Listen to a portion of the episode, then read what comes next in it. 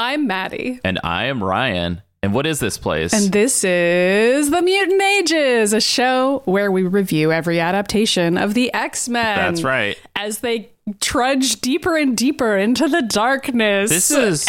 And we are watching X Men Evolution's final season right before they get suddenly canceled. And I think we know why. This episode. Back when we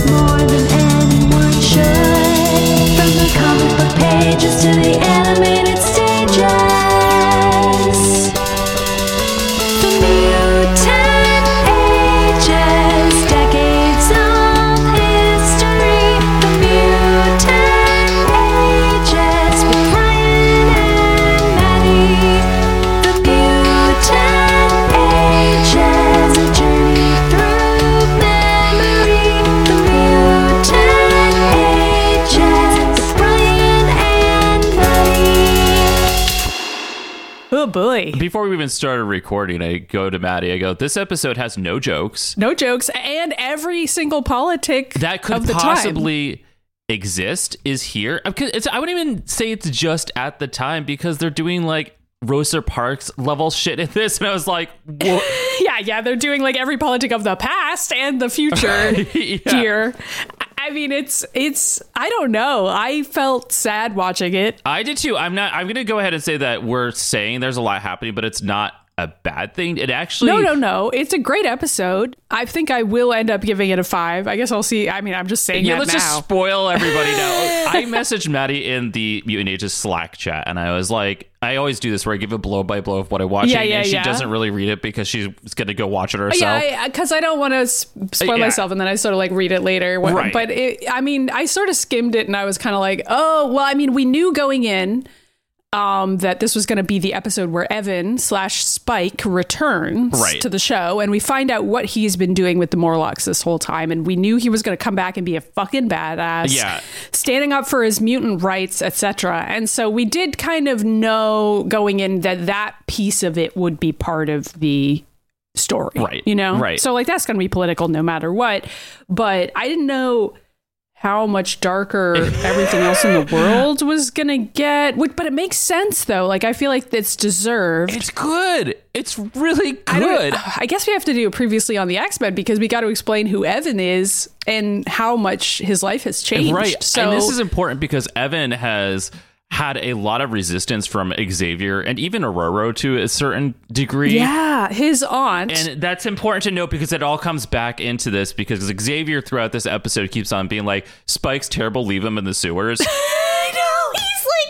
honestly, like, I tried to adopt Spyke and he was totally ungrateful to like me trying to help him. Admittedly, I did put him in jail for like a night just to make him see his place in the world and realize that I'm the best. And Storm's like, I don't know if that was effective. I guess that's part of the previously on. All right, previously on the X Men. We're like off the rails this morning already. It's fine. This episode is really sad. So we have to bring some energy to the table here because it's like not going to be here. So, okay, previously on the X Men, I say for a third time now, Evan is a character who was brought in season one. He was created specifically for X Men Evolution to be the nephew of Storm because they couldn't have two black characters that weren't related to each other. Yeah, and also they decided for frankly no reason to not have Storm be a teenager herself and just be this character. Yeah, he's kind of a stand in in terms of what he's doing. And I would argue, originally I said they were setting this up to have Ororo fight Callisto for her place as leader of the Morlocks, But after watching this episode, I feel like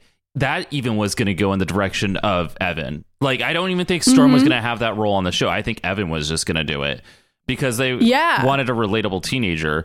I don't know why they couldn't have just had them both be teenagers, but whatever. So, or or just again, I'm like, why not have Storm be the teen girl who's questioning Xavier because she lived on the streets and was a thief or whatever, and like have that be her backstory. She also is a character in the comics who oftentimes questions Xavier. Yeah, I feel like that would have made perfect sense for her, and she still could have potentially met the Morlocks, even. I don't know. Like, there's a way to write it. But I, I feel like part of what's interesting about Evan, and I'm glad he exists because I just think he's a cool character, is that he is a character who becomes a Morlock because he stops being able to pass as human. Right. So that's a big part of what his backstory is as well. Is so he can shoot spikes out of his body, and and Logan calls him Porcupine. Basically, he can sort right, of he's a male version of Marrow, basically. yeah, kind of. Yeah, and and although I, I don't think Marrow starts lighting stuff on fire. She doesn't, but her body looks like what his does eventually. right. Well, he also gets fire powers as of this episode, which is very cool.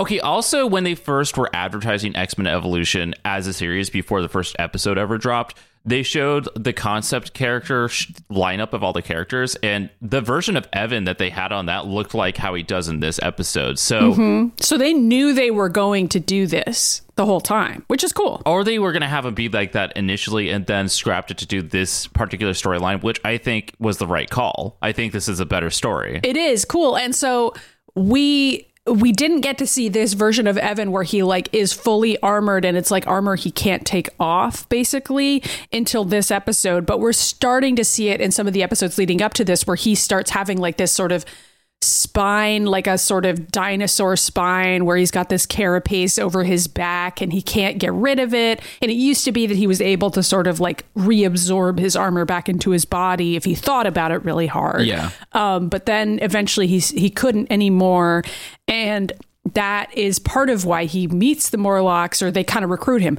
But the other reason is because he enters this skateboarding competition.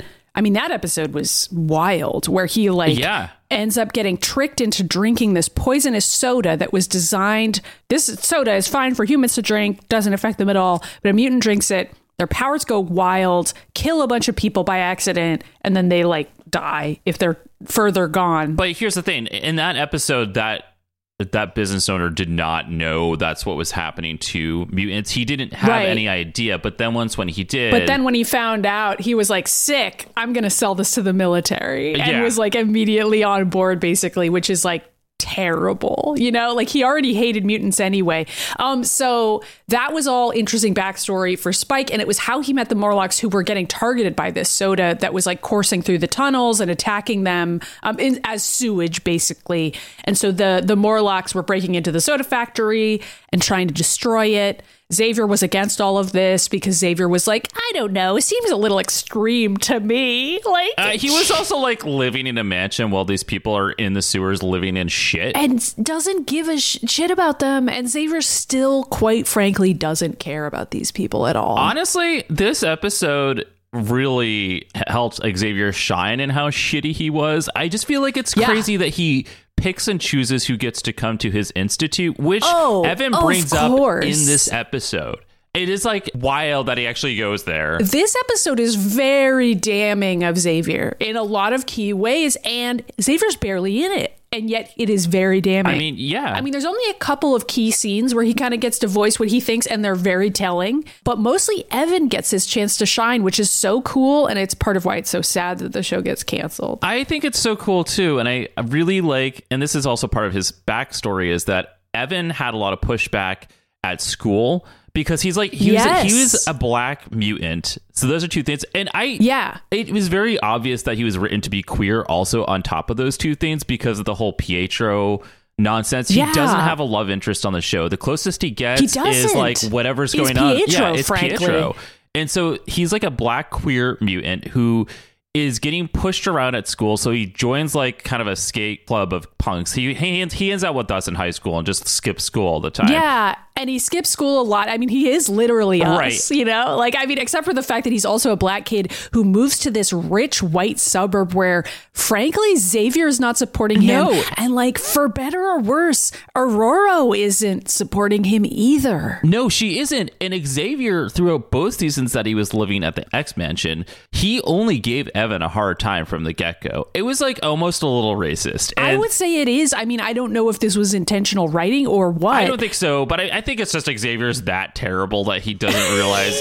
Remember, like when when he was trying to get Evan expelled from the institute by manipulating Storm and her Yes. in her moment of emotional tragedy to like get rid of him. Yes, where Storm was being like taken advantage of by like her past, essentially. Like that was kind of a weird racist episode. But it was also like the interesting part was that basically any chance he had, Xavier would be like, let's get rid of Evan. Like literally, Right. that was his first solution to every problem was like, this kid's too much trouble for me. And it's like, have you considered that Evan is dealing with a level of stress? That all the other kids you manage aren't dealing with, like on any level. there are so many conversations in the show where Evan would be talking to the other ex students and they'd be trying to like calm him down and tell him what to do. And every time he'd be like, You do not know what it's like to be me. And he keeps saying that. He's like he's like, I'm black, I'm queer, I'm a mutant. I can't even pass as human. Yes, which is uh, becomes a literal like they basically make the metaphor literal in this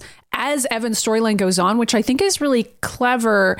And I mean, I feel like a more like Anvil version of this show would be like do you get it? He's the only black kid, and also he can't pass. And it's like, yeah, okay, we get it, but it's it's a little more subtle than that, and I like that for this I, I storyline too for him. because also the other character that he was constantly talking to was Nightcrawler, who was always like. Yup. Evan, you've got to try harder. And Evan's like, you are literally hiding behind an image inducer. Like, you do not even get to tell me. Yeah, Nightcrawler also is the character who I feel like has the most um, metaphorical trans storyline, where he's like, he's given this magical piece of technology that makes him look the way he wants to look or makes him able to pass. And like, Evan is basically like, I can't pass. Like, nothing I do. And also, Evan is like, I'm not willing to wear that. Like, I'm not willing to do what you're doing. Well, right, because he's already he's already a black kid. He's already grown up being Yeah. like ostracized for the, his skin color, and it's like he's already Yeah. like I don't need to like I already have pride in who I am. I'm not hiding it. Where Kurt is having like an existential crisis the entire time. Yeah, which is interesting too. I mean, I really like that they navigate the way that these different characters deal with the idea of being closeted and coming out and like who Right. they are. For the record, Maddie, Maddie and I have been. closeted in and out. No, no, no, no. I was going to say Maddie and I have been on Evan's side since the beginning of this show. Every Oh, politic that Evan has fought back on, we've been like 100% no, Evan's correct. And Xavier and these other kids are not. Mm-hmm. Yeah, but it's also like it makes sense that the teenagers are questioning it. You know, like I'm sympathetic to them. I'm not sympathetic to Xavier because that guy's a grown ass man and he's like, I don't know, try staying in the closet more. Remember season two where he kept being like, honestly, we need to like not come out because I'm not ready to do that yet. And then Scott was like, but we all want to come out of the closet. And Xavier's like, no, I think it would just be really hard on me. So I don't want to come out. We can't come Yeah. out because I'm not ready to come out. That was I like his whole thing, which, by the way, is legit for older men that are gay and have been in the closet for a long time. That does happen. I know, and it's it's tough too because I feel like Xavier is the older character who is like I'm just trying to protect you. And even that is a position that a lot of like older, especially like a rich white gay man would take. I mean, I get I understand it intellectually, which is part of why this show is so interesting.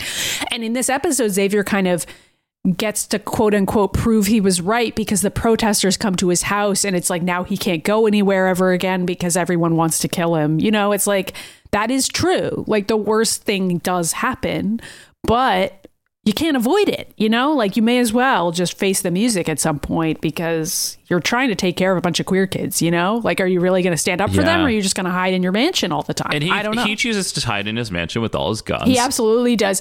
And Evan does it because Evan is like, that's not even an option I have. So by the end of the soda episode that we were talking about, Evan decides to abandon the X Mansion and live with the Morlocks from that point forward, which is which like I think he's still just like maybe 17. Like he is not 18. I think by this point he's definitely 18. Like Yeah. he's puberty is is come and gone for Evan. He is muscular. He is an adult legally at this point. Well, I, you know, it's funny. I was about to be like, legally, you can like leave and go on your own at 17, but then I was like, oh wait, but with queer kids, we just got kicked out. So Right. And but it's sort of interesting because Xavier doesn't give a fuck. He's like, yeah, whatever. And Storm goes after him and is like, please, Evan, like, please come back to the mansion. And Evan is basically just like, no, like I don't belong there and I belong with these other people, even though they are living on the street eating garbage every day. This is where I prefer to be. Yeah, which says a lot about Xavier, honestly. It says a lot about Xavier, and it also is a story that a lot of queer kids can sadly Right, relate to. also- where it's like sometimes there are family members who support you on some level, but are like, "Okay, come home. You just have to stay in the closet while you're there." Yes, and also I think there's a parallel here that runs with Lance on this show. Even though he's white, he also is somebody who is not privileged at all, doesn't have any Right. money, and eventually mis- doesn't have parents. I mean, he is essentially a kid who.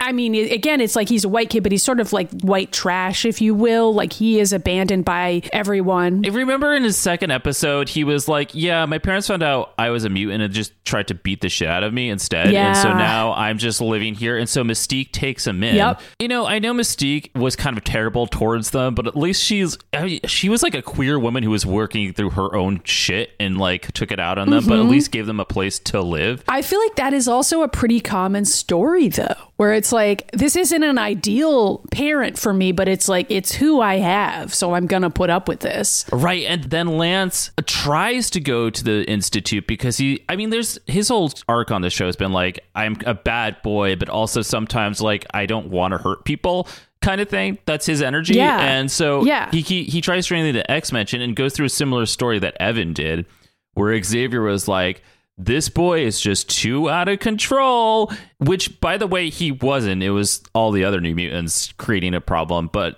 they got to stay. Yeah, who those are the kids that have been living in the mansion the whole time. And they're Right. like the kids who are privileged and aren't even aware of it, you know? Like they're naive and Yeah. which is also common. Like all of these are such common teenage experiences and it's like Lance is the poor kid who's assumed to be a piece of shit, so he is. Right. He's sort of put into a box, and then at that point, he's like, I guess I may as well be a piece of shit because everyone keeps telling me I am one, which I think you and I can absolutely relate to in school. And like, Well, we've related more to the Brotherhood on this show than any other Yeah. character. So or it's like if you're sort of treated like that by teachers or whatever, then eventually you're like, fuck it. I don't care then. I don't, I'm not getting any respect, so I guess Yeah. I'm not respectable. Like, I guess I don't deserve it. I always come back to that story in high school where like the principal and the adults kept on being like, Ryan's trying to lead a satanic cult in the planetarium. and you were like, I guess I am. I guess I am leading a satanic cult. yeah, and eventually it was just like,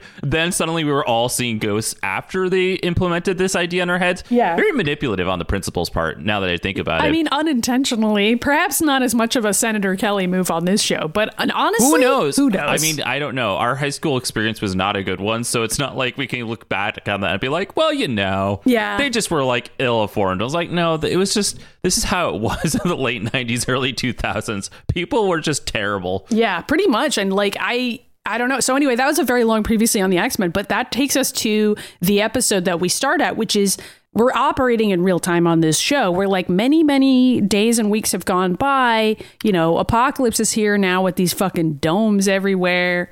And Yeah. Evan has been living in the sewers with the Morlocks this whole time, you know, passing puberty, growing up, etc. So there's there's a couple things here that cold open on this episode. We're we're watching a news report about the Apocalypse Dome, and we mm-hmm. have a version of Leech who is living with his single mom. Yeah. in this house and he's watching the news and he's watching this thing about mutants and people saying that mutants are bad and evil and his mom comes over turns off the tv and says i don't want you watching those reports dorian mm-hmm. news like that always gets you upset and she leaves and leech turns the tv back on as any child would do Right. I feel like it's this is a interesting series of shots that I really liked by the way, where like at first we see Leech from behind and he just looks like a regular redheaded white boy. Yeah. But then when his mom comes in to turn off the TV, we finally get the camera shot of his face and it's like green and scaly and we're like, oh, he's a mutant. And it, it, it's just an interesting reveal where it's like what's interesting about this episode is that his mom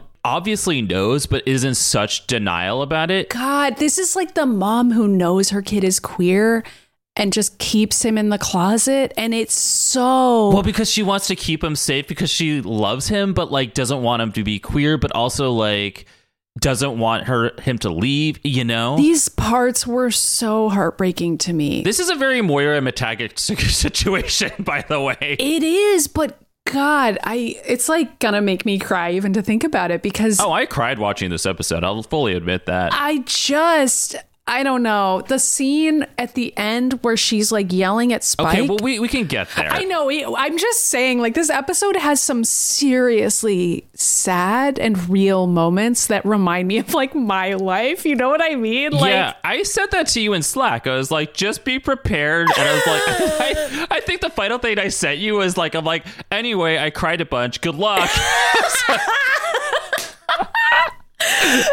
I feel like this show, like, The Mutant Ages, the show is, like, literally you and me working through our trauma, like, every week. You know what I Oh, mean? one like, hundred percent. I like I go into therapy and I'm like, you know, I don't know if I would have landed in therapy had I not started the mutant ages four years ago and started just like unleashing my experiences on the listeners. I know. So- Like, in that way, I'm like, I'm sorry, but, like, strap in because that's this whole fucking episode. I think everybody's going to find something to relate to, regardless if you're queer or not, because there's a lot of marginalization happening in this, and it's pulling from actual politics, both at that time and historically, which is why this episode is so good. And honestly, if I were to send somebody to understand what the X Men was as a concept of all the shows out there, I would probably send them to this episode as a primer. This is a great episode and it's almost standalone. It's really good. It's really good. I love it. I'm obsessed with it. Anyway, so then we go and We're watching the news. watch more of the newscast.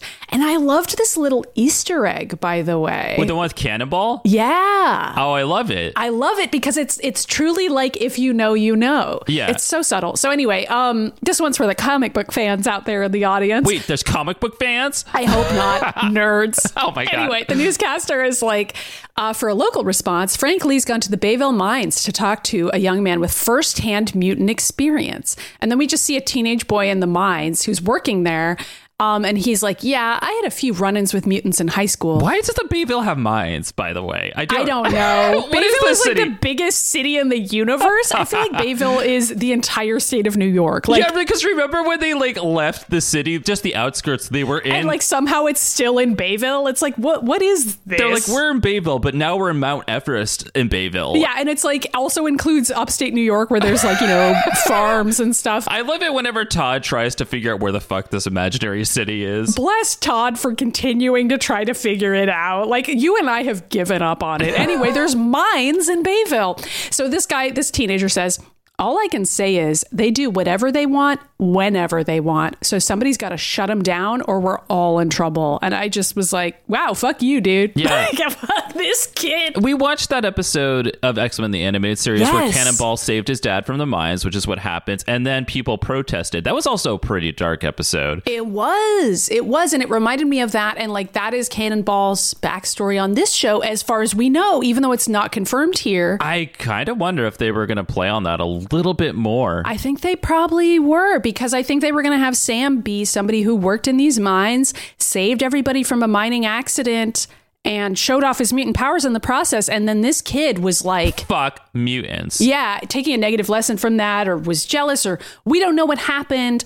I just, I like it. I like that we don't know. I do too, and that's really interesting.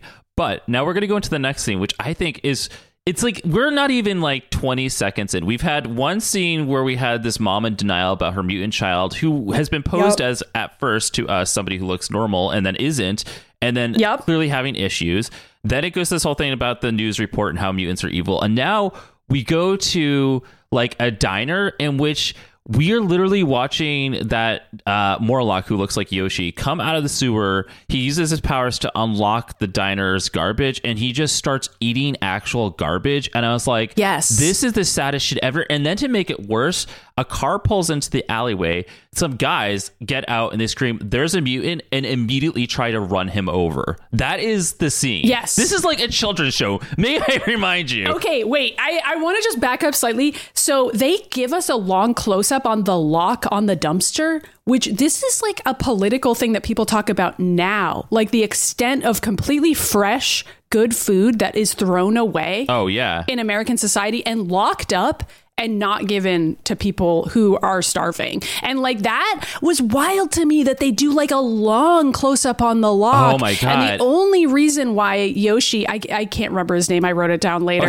His name's Yoshi now. His name's Yoshi. Um, the only reason why Yoshi can open the lock is because he has X-ray vision. That's his power, and he uses that to crack the lock because he can like see inside of it and knows what the combination is. But like that, the fact that that's included and like really lingered on, I was like, damn, they are showing kids that it's fucked up how much food we throw away as a society. Oh yeah, you know, one hundred percent. And it also reminds me of, and I'm not going to name drop where I worked because I feel like that breaks contractual obligations. But I We, worked. we I know worked retail, you know, we know how much food gets thrown away. way back in the day. I worked in retail management for like seven years, and one of the places was a chocolate store. They created, we created. I say they, but it was actually me taking the fresh fruit and everything and creating these like desserts that were like strawberries and stuff like that. And at the end of the day, anything that wasn't sold would have to be thrown into the dumpster. Yep. And you would take it home, even though you didn't like it most of the time. Well, everyone did, but they would also have like a ton of fresh fruit that was still good, but since it was past the days that it came in, Yeah. they would also be like, we have to throw this away, Right. But it would be like fresh fruit that they would then throw into a literal trash compactor outside, Yeah. so nobody else could eat it, which is Yeah. so fucked up. I know. It's disgusting. And that happens every single day. And legally, you're not allowed to give it away. Like, you can't give it Well, away. I mean, that is a really fucked up part of our society. Oh, absolutely. And and this is an episode that like within minutes is is immediately pointing in that and being like, isn't that fucked up? we are 30 minutes into this episode right now. This is going to be a long one, guys. And we're like maybe two minutes into the actual I know, episode. I know. So anyway, so he's about to get run over for trying to eat garbage, which Yes. is the saddest shit. Garbage that he wasn't even allowed to have. Yes. By the way. Yeah, so he he is like the lowest of the low in society. Like we're beyond marginalization here. Like he's living like beyond the margins, and these people are like, let's fucking murder this guy. I mean, like that's. I'm not even kidding. Like they try to kill him. I. This is Yes. like. I have to continue to be like. This is a children's show we're watching, and it is dark. I would say it's not. I would say this episode is not. Like it is no longer for kids. Well, that's why that is why it failed. And I at this whole season, it really I mean the the whole show's been very dark, but even episode 1 of season 4 involved Rogue and Kurt trying to navigate their trauma of their abusive mother and then Rogue kills her. Like that is Yeah. Craziness, right?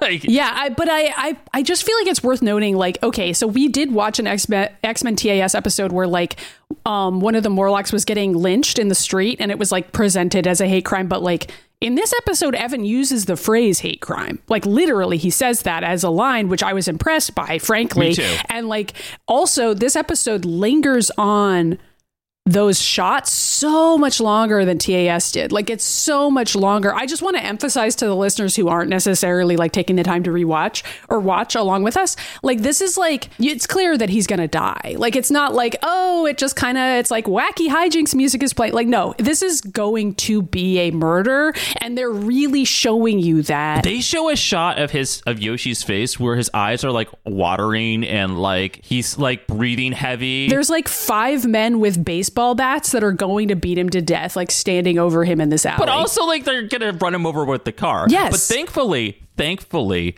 Spyke shows up, I and it's the first time we see him really in his new full form. he is like fully grown, gorgeous armor all over him, and he looks like Right. a fucking badass. And he's like standing. He looks like a Gargoyles character. Yeah, he's Goliath, and he throws a flaming sword basically of spikes And it's like I, now we're shocked. We're like, wait, he can set his spikes on fire too. And so he's like throwing down these raining like spears. Was this the first time on the show that they introduced the idea about the secondary mutation? Yes. That was happening in the comic books at that time. Yeah, this is absolutely the first time. I, I don't think we've seen Okay. it before. Um, I don't think we've seen it either. So so he's raining down fiery spikes from the sky, and I only wrote that his line was "fuck off, you pieces of shit," but I'm sure he has an actual line that isn't that. No, I mean, because well, first it cuts the opening, and because we're like, "Whoa, who's that guy? We know who that is." And then it comes back, and he's being Batman now, and he hops down. Yeah. he, he doesn't have a line, I, or at least I don't remember having one. I, I think he says, "Leave me alone, leave him alone." I think he at least says that. I think he does, and he jumps off the roof because he has like cat powers now, and lands in front of them, and it's just like this montage of Spyke beating the shit out of these guys. Like it is, that's it, and eventually they retreat.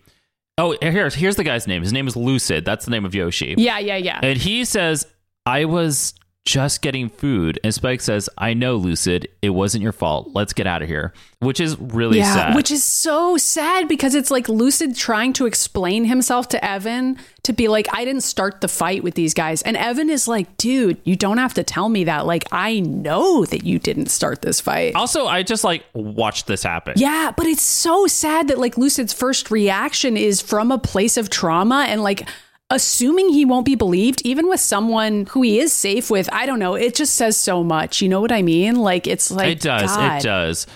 Oh my Oof. god! And then it smash cuts to all the Morlocks standing around like this slab in the sewers with a pile of actual garbage, and they're just like they're in the garbage, shoveling in it as fast as they could possibly eat because it's clear they haven't eaten in days. And they're starving to death, and so they're eating like I mean, it's diner food. So there's fries and stuff. yeah, but it's like garbage also, and it's like Yeah, really sad, and it's really Yeah. sad to watch. But they're like celebrating because, of course, this is the best they can do. And like, this is a great haul for them. And so then Spyke is like sort of sulking in the corner and like kind of recovering emotionally. And Callisto walks up to him and she's like, Hey, I heard what happened out there. And Spyke is like, They had it coming. And she's like, You're making the topsiders angry. And it's hard enough out there without that. And Spyke kind of interrupts her and he's like, They're already angry. I'm just stopping them from taking it out on us. And she's like, Well, you're very brave, and everybody knows that. But, and some of the Morlocks are even going to follow you. But what chance are th- they going to have if you lead us into an actual battle? And then we see like a shot of um, the little girl who I think is named like Torpid or something like that. I don't know. She's the one that can paralyze people by touching them. Yeah. And I think only her hands have that power, incidentally, because we, we see people hugging her in this episode. So I was like, oh, interesting. Like they're sort of clarifying that it's just her hands. Um, but anyway, she's getting like fries, French fries, and she's so happy. And we just kind of like see this little shot of her, and it's sort of tragic. It's this tragic shot where she's holding like dirty, muddy fries, and she's like, "Look what I have!" Yeah. and it's like Ugh. really fucking sad. And like again, she's like I don't know nine, if that. Yeah. So then Evan is like, we're living in the sewers, we're eating from food from the garbage, and we're still being hunted, like as though we're powerful or something. Like clearly we are Yeah. not.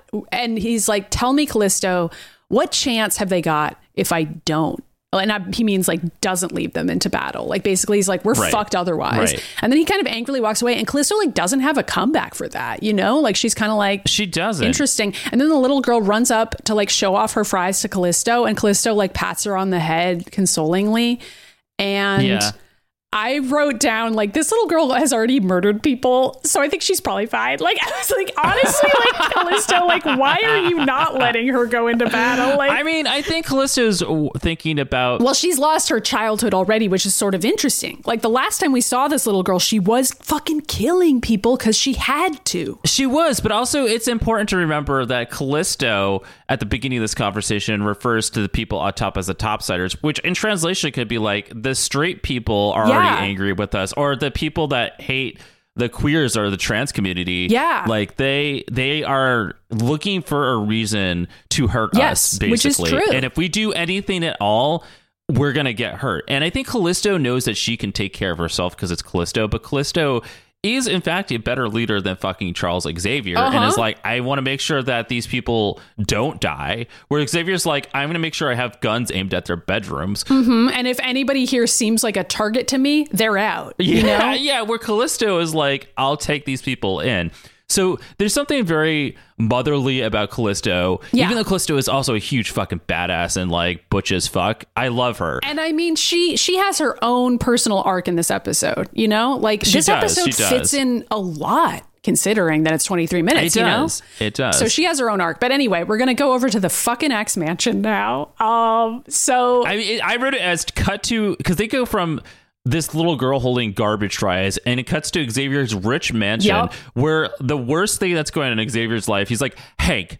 Tell me more about Apocalypse's domes. And it's like, whoa. And okay, so this is plot B, by the way. And plot B on the show has always been something silly, like Kurt and Kitty getting the Not flu. on this but show. plot B in this is going to be like watching China accidentally nuke their ent- own entire nation Yup. is a thing that we're about to see know, happen. I know. I was not ready. I was not prepared to go from that scene to watching like a nation die. It was I like, know. what the hell? But we're not there yet. So Xavier rolls in to Hank's little like control room area with like all of his computers with like every Reddit thread. I like how Hank's got his own office now. It's great. Yeah, it is great. So Xavier's like, "Hey, how's the new dome coming along?" and Hank is like, "Well, for one thing, it's not a dome. These are spheres, and the pyramids are completely encased in like a sphere that goes all the way underground." And Xavier's like, "Okay, Right. so we can't tunnel under these." And Beast is like, "Yeah, we had to know it wasn't going to be that easy." And as we've seen, any energy directed at these is multiplied and repulsed violently. And then we get like sort of a little flashback to the time when Magneto died, which by the way was shown on previously on the X Men, where Magneto like fucking died, just BT dubs. Um, This show is like, and Xavier's like, so what's up with these pyramids specifically? And Beast is like, from what I've learned, they both date back to 3000 BC, roughly the same time as Apocalypse's rule in ancient Egypt. And Xavier's like, so what's up with that? And Beast is like, we as scientists have a special term for that called I don't know. That is the closest we get to a joke in this entire episode, I think. I think so too. But at least it's a good one. It is pretty funny. Um, and then Beast is like, I expect we'll learn the hard way. In any case, we've got bigger problems right now. And then he like sort of shows on his view screen like all these tanks surrounding the dome that has suddenly appeared in China. Right. And Xavier's like, yeah, the military built up around the dome in China. And Beast is like, an attack on that dome would have catastrophic consequences and the media backlash. And this is like, this is the part that Xavier cares about. Is that he is like the media backlash won't be favorable to mutants, and it's like, um, also millions of people would die. also, like, I feel like it wouldn't just be towards mutants. I think people would have a negative reaction to China. yeah, like Xavier doesn't even mention that. He's like, well, that would be really bad for mutants, and I'm like, dude, like, There's really? like a bigger picture here. it's wild. Okay, hold on. Now we're gonna cut to we're gonna cut to Cannonball. I just, I just think that scene is very telling about Xavier. That's all. But yeah, we're gonna, yeah, There, I mean, there's other scenes that are very telling too. I know. Um, so, but first, we're going to cut to Cannonball Magma leaving school or like the town library. leaving the, yeah, the town library because it's like after school and it's getting Right, dark, which is important. They're walking home alone in the dark with their books, which, oh God, these poor kids. Oof. this is okay. So Every scene is so sad. Every I, scene is I sad. don't. I okay. So here we are with Cannonball and Magma, which is kind of interesting considering we had that reference to Cannonball in the Mines earlier. yeah, and that's not referred to here, but it's like it just No, so happens to be Cannonball. But like the thing that the, that Magma and Cannonball are concerned about is that this report they're doing is during the period of time Yes. where teachers were like, you have to go the use Zoomers who listen to this show do not know this, but when this is this took me back to like times when the teachers Yeah, were really like, too, "You're not too." allowed to research on the internet because you can't trust anything you read on the internet."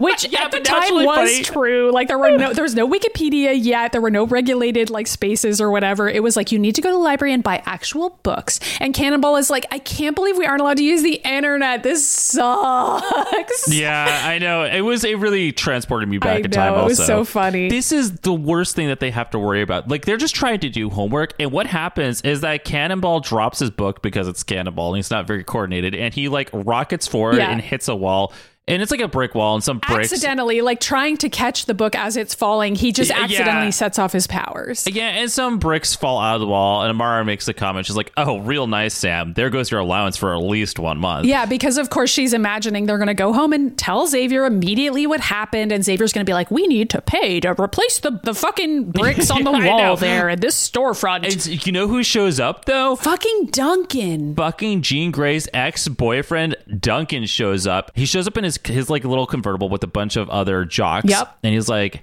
"Hey, I saw that you damaged public property on purpose. And Cannonball looks terrified. Yes. Sam Guthrie does not look really he looks really scared. He's like, I'm I'm gonna pay for it. And Duncan's like, Yeah, with our fists in your face.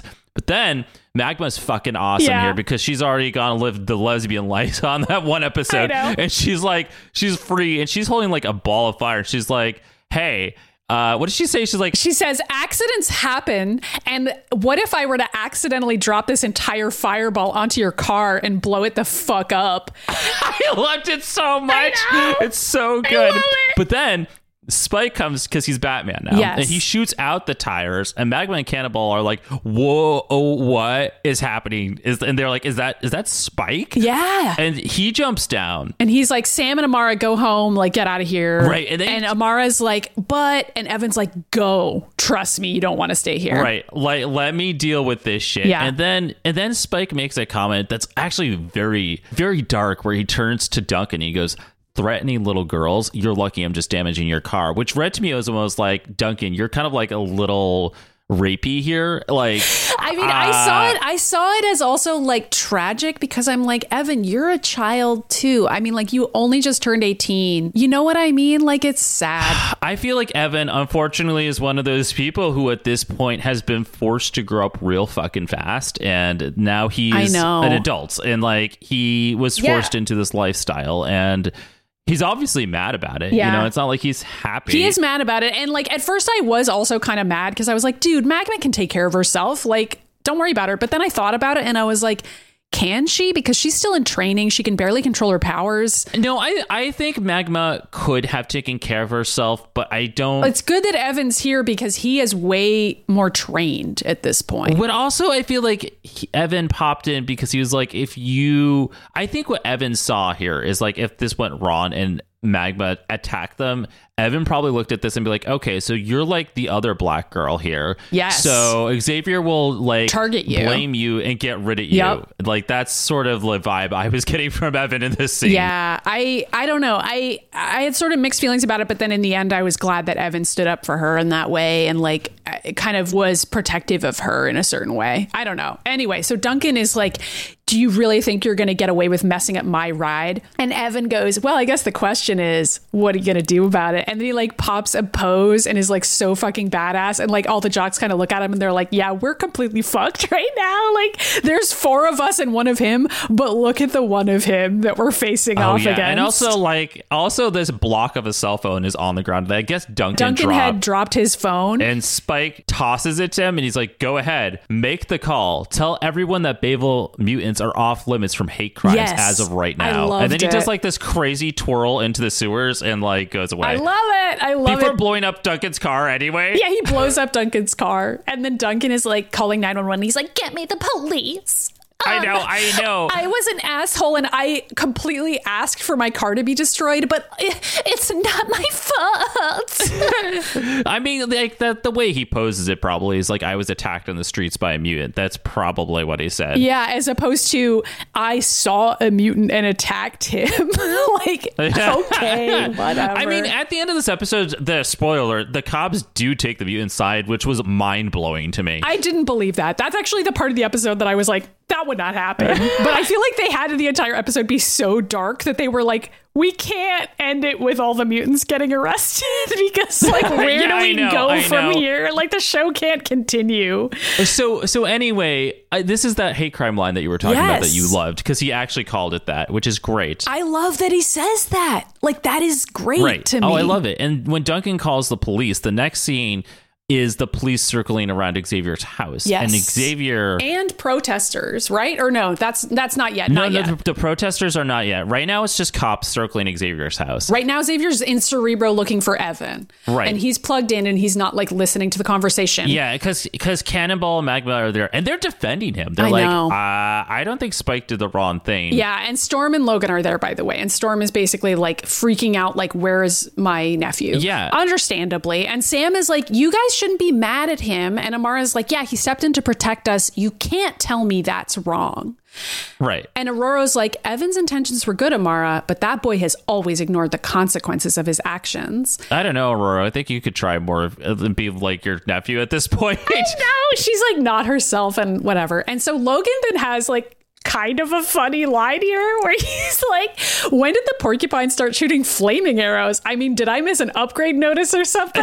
Logan's like Logan's pretty great. I love him in this episode, just as an aside. this whole scene is very much old gays versus the new gays, where the the young gays oh, are oh, yeah. like. and like Storm and Logan are kind of caught in the middle here. Yeah, Of and Xavier Xavier- and the young kids. Right. And Xavier's like, no, we have to hide and comply with society Mm-hmm. and maybe we'll get rights someday. And the, the young kids are like, or we could fight back and get our rights. Because we're already getting killed on the streets right now. So, like, what are you saying? That we're not supposed to defend ourselves? Yeah. And Ororo and Logan are kind of both torn, which is interesting to see. They're like, uh, I mean, Logan throughout this episode sort of has a mini arc where he is finding himself siding more with the kids than Xavier, which I thought was really interesting. I thought it was really interesting too. I, I mean, everybody gets a mini arc in this episode, which is like so skillfully done. I don't know how they flawlessly wrote this episode because we're describing a lot of scenes. It's literally like every single line is so carefully done, is the true answer to that. It's like Who is this writer? Now we have to look it up. Hold I, on. I mean, we really Pause do because like show. compliments to whoever wrote this one because I thought they did a great job. I mean, it's like there's no time wasted. Okay, so the writers were um, Bob Forward, Greg Johnson, and Boyd Kirkland. Oh yeah, those are those are all repeating names on this show. well, they're good. Wait, okay, what's the difference? This this is this is actually interesting because this episode has a story by Greg Johnson, Boyd Kirkland, and Craig Kyle, but a teleplay by Bob Forward. So I don't really know what the difference is in production. I'm gonna guess it means that Bob Forward wrote the episode itself, and that like these other guys were in the writers' room or whatever. You know what I mean? Like kind of helping come up with the story beats. But I don't know. Boyd Kirkland though is somebody we've heard on this show before though. Um, yeah, like it's not the first time he's come up. So I'm looking at uh, the other episodes that Bob Forward had written, and they're all episodes we really like. Just as an aside, um, like he wrote Rogue Recruit, Speed and Spike. Wait, who are, we ta- who are you talking about? Bob Forward, who wrote the the teleplay. Okay, yeah, yeah. He wrote the stuff of Heroes. He wrote Mindbender. Ooh, okay. So Boyd Kirkland, this is why I know him. He wrote all all of like the Batman the animated stuff with Paul Dini. Ooh, that makes sense too. And then and then he was the director of the second season of Avengers Earth's Mightiest Heroes, which was the better season of the two of them. anyway, let's keep going because we have roughly like 60 more minutes to get oh through. Oh my god, wait, hold on. Craig Kyle though is the the writer of Thor Ragnarok.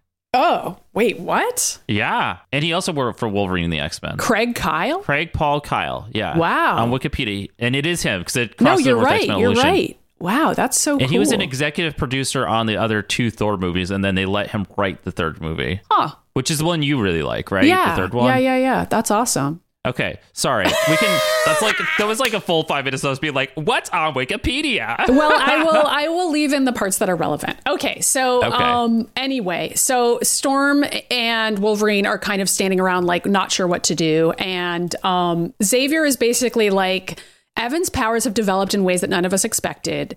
And then via Cerebro, he's figured out where Evan is. He's in the sewers beneath Lithia and Ashland streets for the Todds among you who want to try to Google where the fuck Bayville is. And Ororo's like, okay, I'll find him. And just immediately turns to leave the room and is like already halfway out the door when Xavier's like, hold on a second. Somebody else should go. Okay, this is this is so manipulative I on Xavier's part. I was so mad. I'm like, no, Xavier, you should let Storm go. But he had two thoughts here. Yeah. His only thoughts were Storm's going to go and get Evan to come back, or she's going to join Evan, and I don't want either of those things to happen. Mm-hmm. That was his thing. And since again. Ororo starts freaking out. She's having like an emotional breakdown over Evan. Yeah, and she's like, I should have gone way before this. Like, you kept talking me out of going, is basically the subtext here. And she's like, stop telling me not to go. Like, this is. and he takes again her state of mind that is now weaker than typically so and takes advantage of it. And like talks over her and he says evan made his own choices you know that? And i'm like xavier this is a child. I like he know, I left you when he was a kid and you are blaming him for that? Oh i know. And Ororo says but he is part of my family. And xavier does that thing he did in that other episode where he was trying to get rid of evan. He literally says storm he's still a rebellious teenager. And i was like fuck you dude like he follows it with, and for that reason, a family member may not be the best choice right now.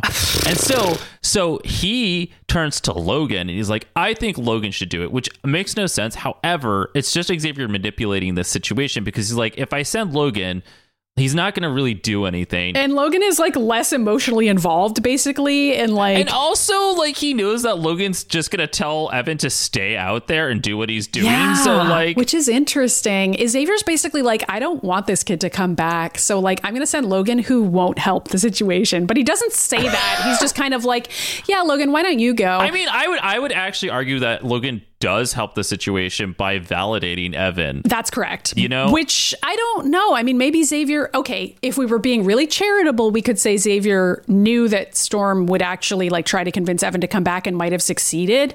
But Logan is basically like, stay out there and like. Yeah, but like I, I also feel like Xavier does not give a shit about this because he gets a call from Beast. He's like, I can't deal with this shit anymore because I have to go look at the domes on the TV. Goodbye.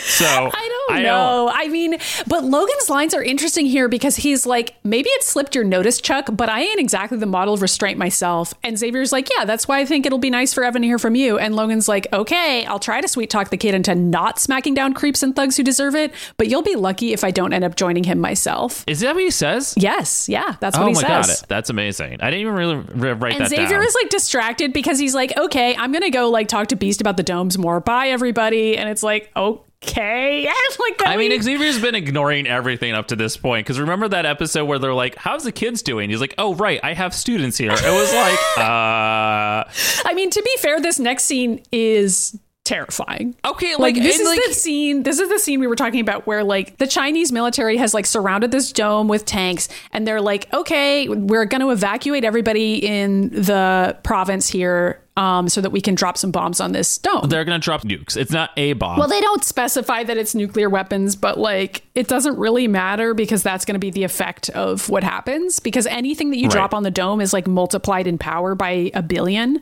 and they drop bombs on it. And like Hank is just watching this happen because there's nothing they can do to stop it, really.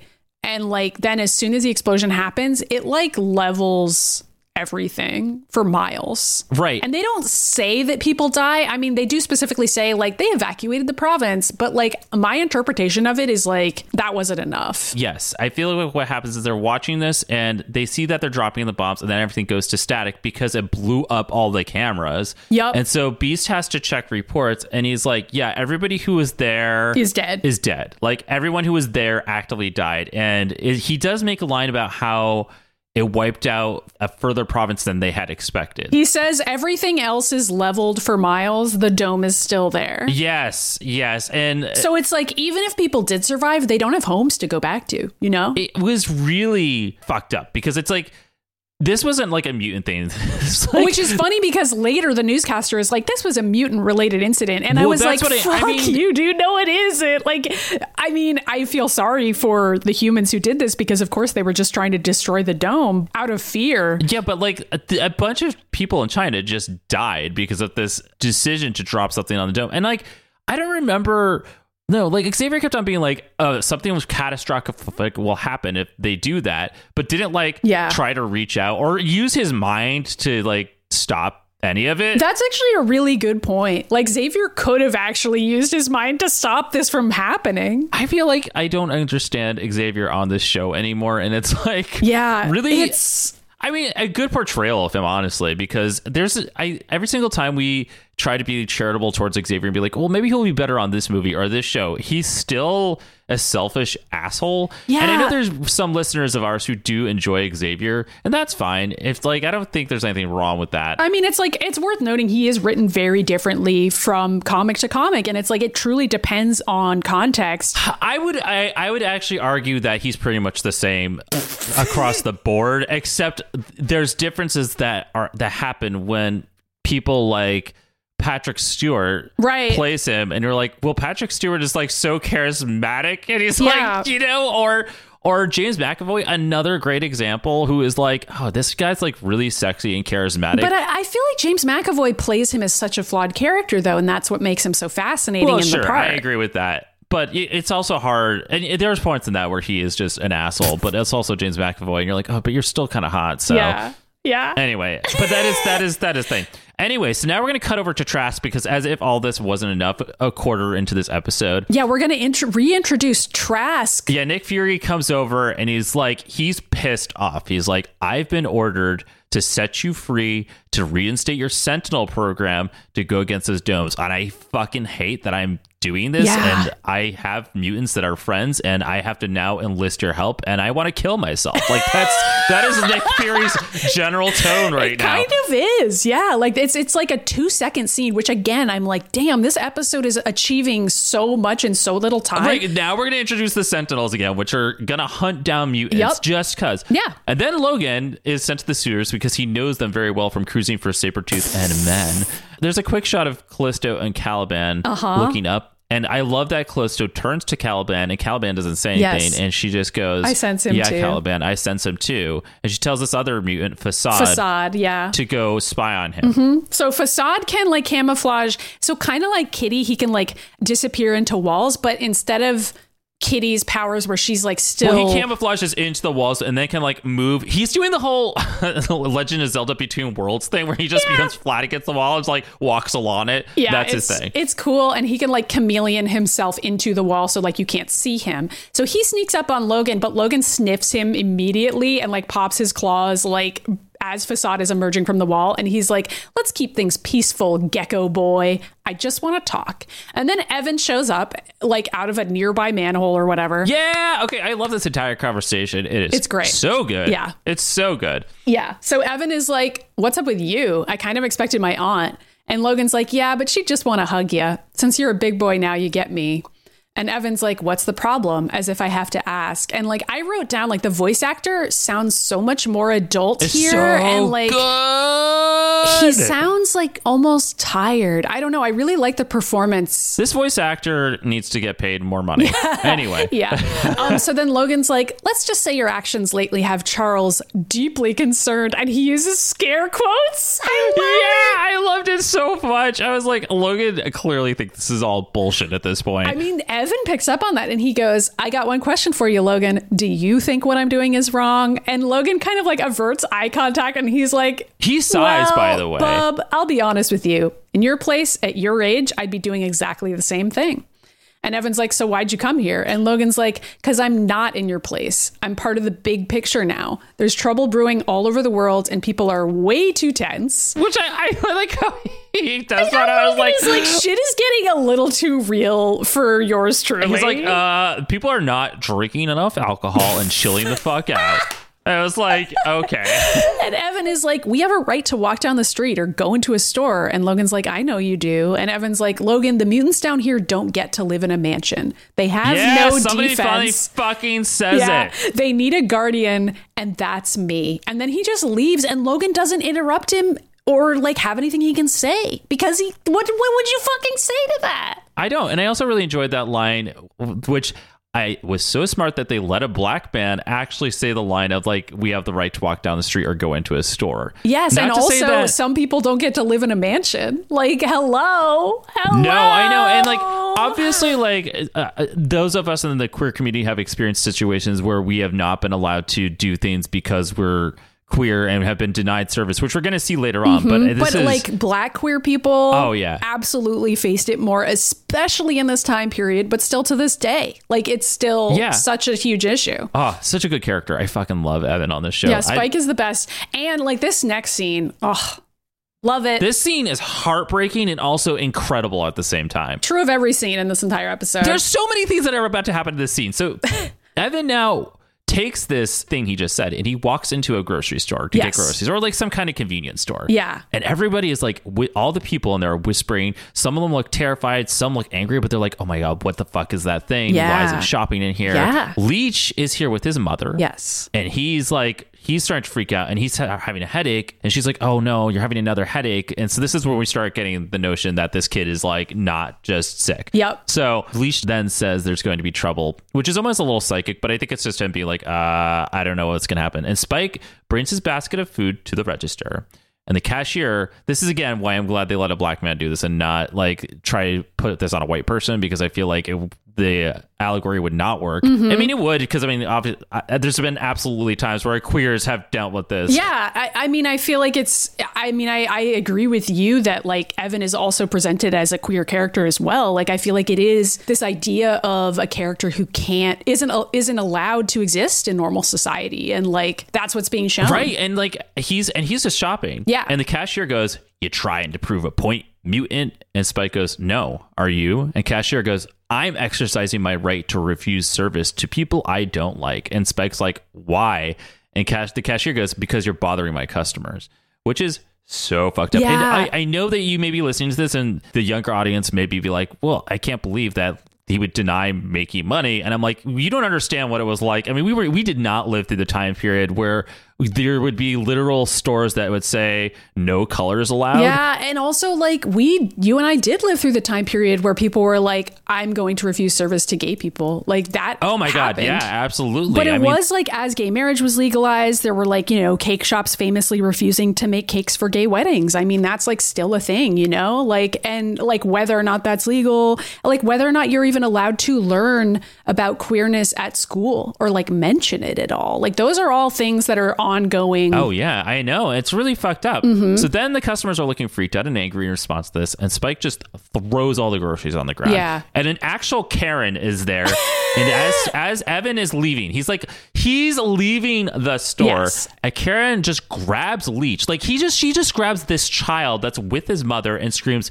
Take this freak with you too, and like throws him on the ground. And Dorian's mom is like freaking out. She's like, Don't touch my kid. He's not a mutant. He's just sick. Leave him alone. And the woman's like, You're a fucking liar. Look at him. He's obviously a mutant. We can see what he is. Yeah. And so, do you know what people do? They try to kill him. Yeah. That is what happens with this child. I mean, the leech tries to get away. And so he like crawls into like a shelf and they're like, Let's just throw the shelf down on top of him. And I was like, Holy shit. And obviously, Spyke catches it. Yeah, like the mob mentality like kicks in so suddenly and it's so scary and like I feel like we have seen this in real life, you know? Like that, like Leech is like in the shelf crying. His mom's like sobbing and like, Like this kid is going to die because three like huge burly men suddenly are like get this kid the fuck out of here and like and that Karen's like, yeah, look at him. Yeah, and Evan rushes in to save this kid from this falling shelf that's gonna like crush him.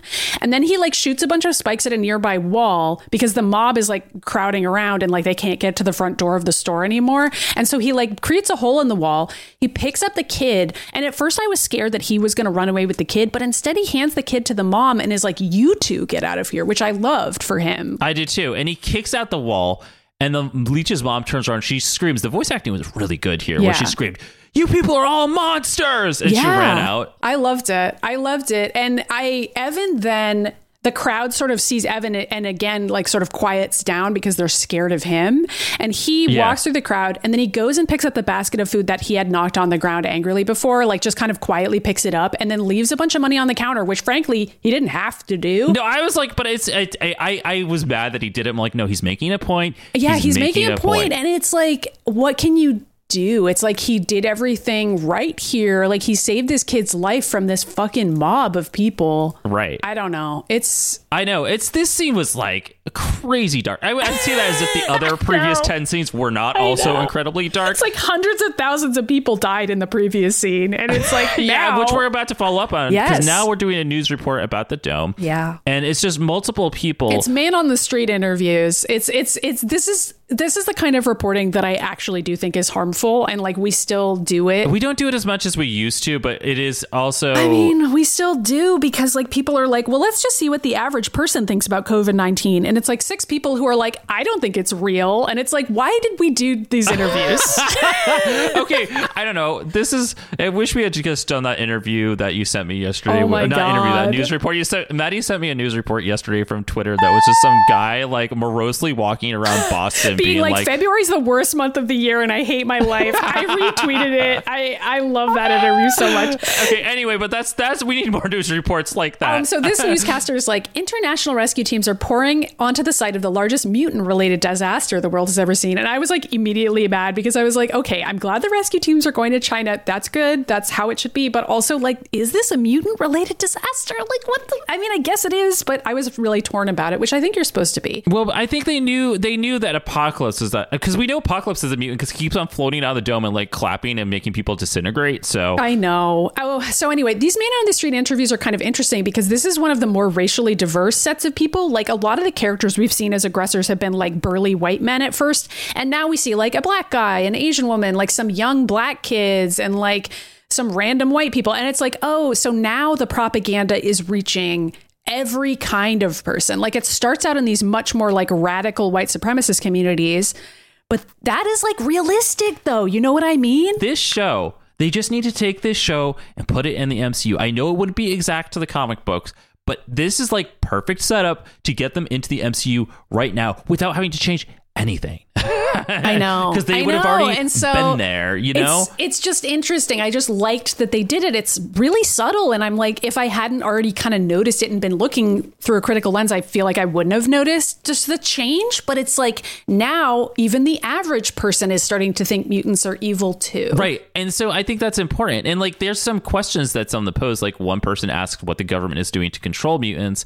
Uh, and that, I like I Mm-hmm. liked the old couple on the farm that goes, Whoa, what's a mutant? I don't know what these are. We live on a farm with no TV. And I was like, But even that is like that is a classic like man on the street thing where it's like, yeah, you you're interviewing people who don't even know what this is, and it's like, what? Yeah, I know. And then, then then they do that really crazy thing where the kids are like, I think the lady next door is a mutant and we should kill her. And I was like, Jesus. Yeah, and then the final shot is fucking Duncan. Oh, yeah. who's standing in front of his car, which is on fire, and he's like, the mutant that did this. They call him Spyke. He lives in the sewers with a bunch of other crazed mutant lowlifes. Bayville's not safe anymore. We have to stand up and defend ourselves. And it's like, why are we broadcasting this on national television? Like Jesus Christ! I don't. I don't know. I don't know. I, I maybe it wasn't even national television. Maybe it was just Bayville, New York. I don't know. Yeah. but well, it works. It works. It, it incites an anti mutant riot that starts outside of Xavier's mansion with literally just one cop standing there, like, now, now, everybody. And like hundreds of people, like, ready to kill, screaming. Okay, but on the on the news report, they say there's protesters outside of the Xavier Mansion, in which we see a shitload of people there, and then it says, and also at the Brotherhood boarding house. So now all the mutants, Yeah. are on the same side. Yeah, we don't get to see the Brotherhood, by the way. We just see like the exterior of the house, and it's like, oh, I, I appreciate that. And the final shot before the commercial break is Duncan like building guns in his house, and he's like, Yes. I'm gonna fucking kill these mutants." And it was like, Jesus. Which I don't know. I feel like this was probably going to be revealed later as to like where was he getting the money and the resources for this? Like I don't think the show goes on long enough to tell you that. Okay, so but I had two theories on how this was going to work out, and both going towards the same direction. That either one, the Friends of Humanity, were going to be later introduced, and he would have been the leader or recruited by them or no recruited them, or we don't know who Duncan's parents are, and it's like.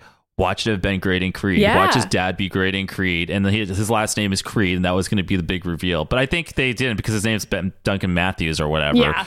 But either way, I feel like Graydon Creed would somehow have come in and Or or I was like, did Kelly win the election? Is he mayor? Is he secretly providing guns? No, not yet. I think I, we don't know. We don't know, but I do think I do think this was going to lead into the Friends of Humanity in some way. Yeah, that's the so, vibe I but. I, I just feel like it's weird because these are kind of like super powered guns. You know, like they're really weird. Like they're not just regular guns. exactly because we're supposed to believe that Duncan was smart enough to build Tony Stark level shit. I don't believe it. because earlier he's like, Jean, I need you to use your psychic powers to help me cheat on tests because I'm too dumb to do them. But like, I just I feel like there I feel like this was setting up a storyline that just didn't get concluded where like somebody was giving him these weird guns, you know, but but we don't know what it was. Can we? Can somebody? I, I'm I'm so excited for X Men '97. I think it's going to be fantastic. But I really want a continuation of this show, as do many of our listeners. And I can't believe that there's there probably is a wide enough calling for this. It will probably happen after we get like a Gargoyles continuation. Maybe. I don't know. I'm sure Christopher Yost is out there like, "Hey, I'll do it." Like, I don't know. I know, right? Right? Yeah. Anyway, so. so then Duncan is driving around in a new car. there, it's him and his friends screaming with the guns out the window. Multiple cars of them, by the way. So he now has multiple friends with lots of guns. This is why I was like, this is very Friends of Humanity at this point. Because at this point now, Duncan and his friends are killing people because they are opening every manhole cover and throwing grenades in. They have grenades too, by the way. Right. And they're actual grenades. Oh yeah, that's that's what I say. They're lasering off the sewer, like the the sewer lids, the sewer lids. The manhole covers. Right. And like they are then throwing grenades into them and blowing up the sewers, which is incredibly fucked up. And Duncan says goal. He says goal when he throws the grenades in because it's like to him it is a football game. You know what I mean? Like for him it's oh like my fun. god, it's awful. It's awful. And so Leech is watching this from the window,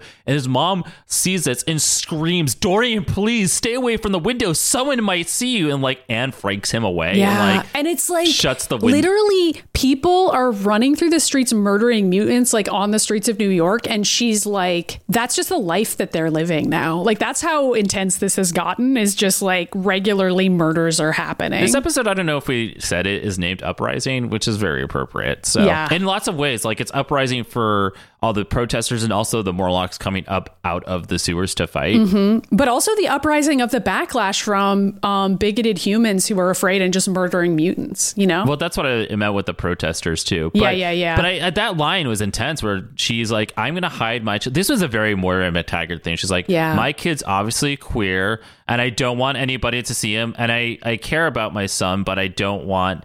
Anybody to know he's gay, so I'm just gonna keep him locked away in his room where nobody can find him. Although in Moira MacTaggert's case, she was also experimenting on her child, so Yeah. there's that. Yeah, this mom is more just, she has her own issues. So then Leech says to his mom, he's like, But mom, you said I'm not a mutant.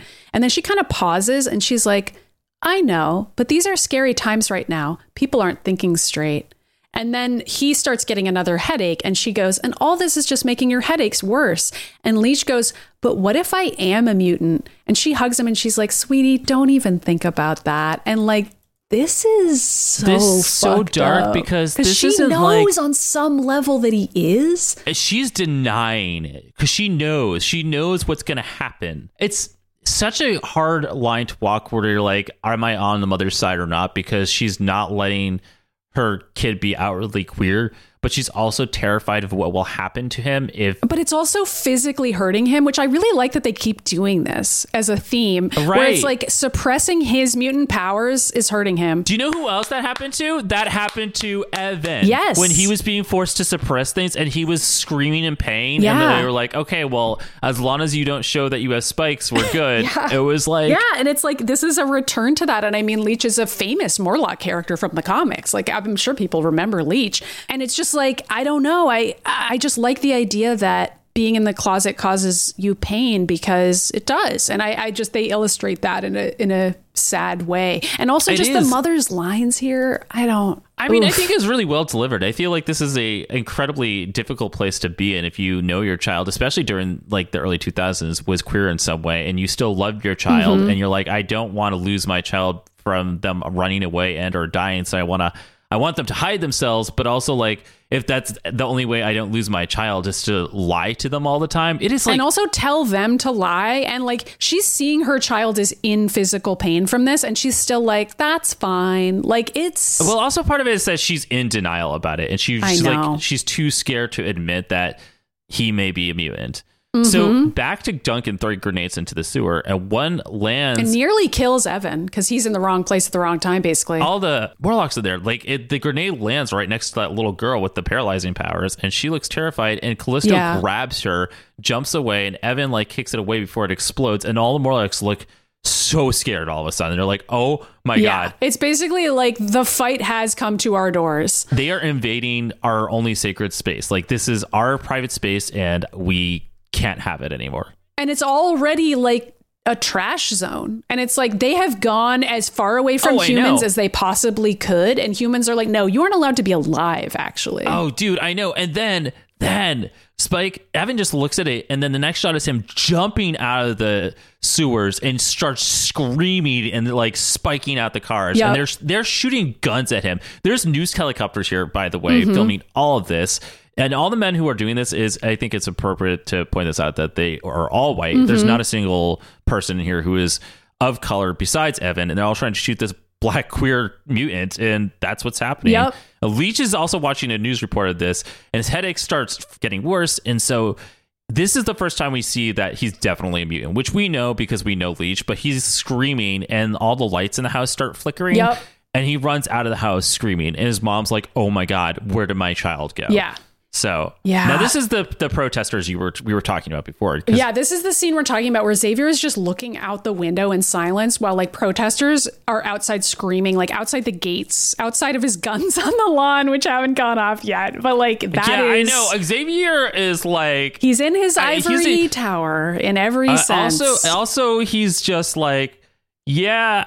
Uh, I can't come out because I'm not ready to do that yet. And then eventually Scott, of yeah, Scott walks runs in and all he says is Evan's in trouble. That's all he says. I mean, I, I it's kind of like that. There's there are those moments where Cyclops does a little pushback on Xavier in the comic books, and I feel like this is kind of it, where Scott runs and he's like, "Uh, shit's really bad right now, and Evan's in trouble. Hello, yeah, he's like, Evan's what gonna die if we don't go out there and help him because he's literally on Right. the streets, like Because, fighting for because his like life. Xavier was just gonna let that happen. So the X copter flies over the mob, and this is when people discover that they have like military grade helicopters in their backyard. Yep. And we're now in an abandoned house somewhere in New York with Evan. Yeah, like fighting- Spyke. Spyke is hiding in there, and Duncan and his friends walk in, and this is where we see them outside their cars, and they have these harnesses with like recharge packs for their guns, which is like, where did they They're get like wearing this these shit? like I don't know, this like Ghostbusters level technology. I, know. I thought that too. I thought that too. I they look like, like, proton packs. Yeah. I mean, and it's pretty cool because this scene is Evan just still beating the shit out of them while they're trying to shoot him with guns and missing. Because I mean, they're children who have not shot guns before, so Yeah, it's just. but I mean, thank goodness Evan doesn't die. It's like Yeah, really right. he is fighting for his life. Eh, But what's really cool is that he winds up outside,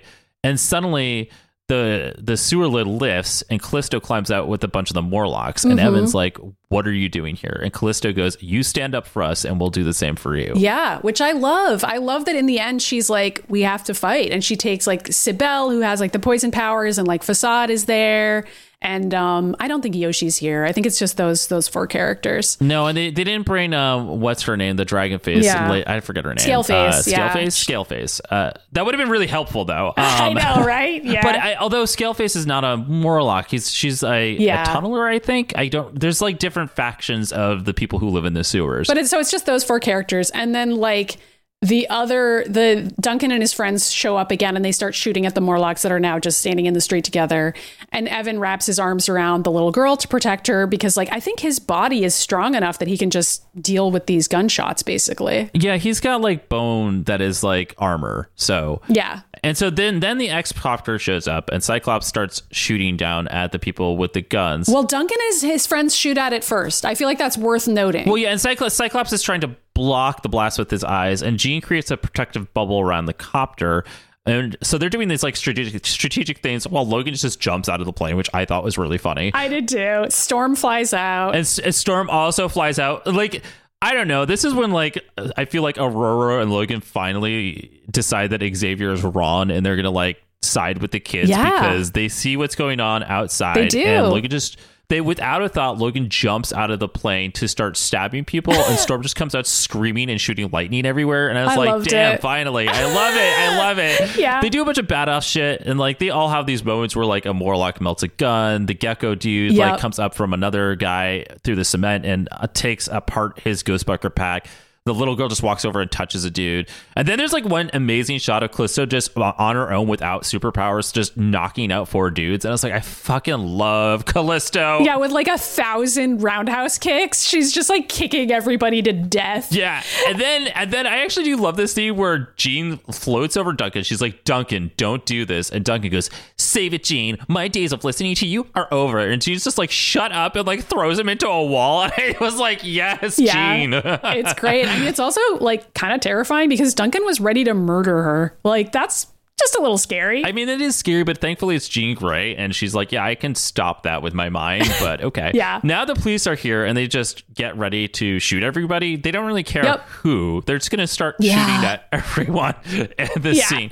It reminded me a lot of that episode of um, Externally Yours with the Butter Dish, where like suddenly there was just like twenty thousand people like doing West Side Story. I don't think the police ever showed up though. But yeah, it is it is like every single character is here. I know they didn't. They didn't. No, instead they had like a fucking like Zelda goddess floating out of a swamp. But anyway, so there's this whole thing, and Duncan's getting ready to shoot Spyke, and Spyke's standing in the spotlight. Well, I feel like it's worth noting that like when the police show up, all the X Men and the Morlocks put their hands up, including Oh, they do? including Spyke. Like he is facing away away with his hands up, like ready to be arrested, and is just kind of like, okay, I'm surrendering. The Duncan and his friends, they don't stop. They keep their guns out and they keep firing, which is like, well, fuck. Oh yeah, it's like fucked up. And so he gets ready. Duncan gets ready to shoot Spyke, who's standing in like the spotlight of a lamp light there, and Mm-hmm. a lamp light. You know what I'm talking about? Uh, a light in the street. A street light, yeah. street light. So then Leech walks over in front of Spyke,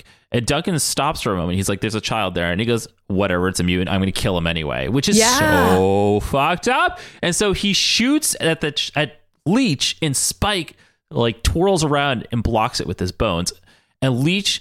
This is just like the moment where I think Leech gets so scared that he's going to die that he loses complete control and he falls to the ground and he screams stop! And like it's it, the way they animated it and the sound he makes is so cool and we see like all of New York City going dark mm-hmm. and I love it. and it like it emits like this huge frequency where it like knocks out everybody's guns and it also removes all the mutants powers so like suddenly spike just becomes like a kid with his shirt off like just a kid I know, and by the way, it's a good thing that X Copter. I don't know who's flying it. I guess Beast, because I don't think Xavier would have expertly flown the X Copter into a rooftop without that thing should have killed everybody, but it I didn't. know it just like luckily flies over and lands on a rooftop yeah, I know, right? Yeah. And so then Leech's mom runs over and she's like, Dorian, Dorian, what are you doing out here? And Leech is like, It's okay, mom. I'm out of the closet. The headaches are gone now, which is like really fucking dark. I know and he's like it doesn't hurt anymore and it's like oh god kid. Oh my god! And then there's like that quick scene where Cyclops reveals his eyes for the first time in the show, and Jean's just like,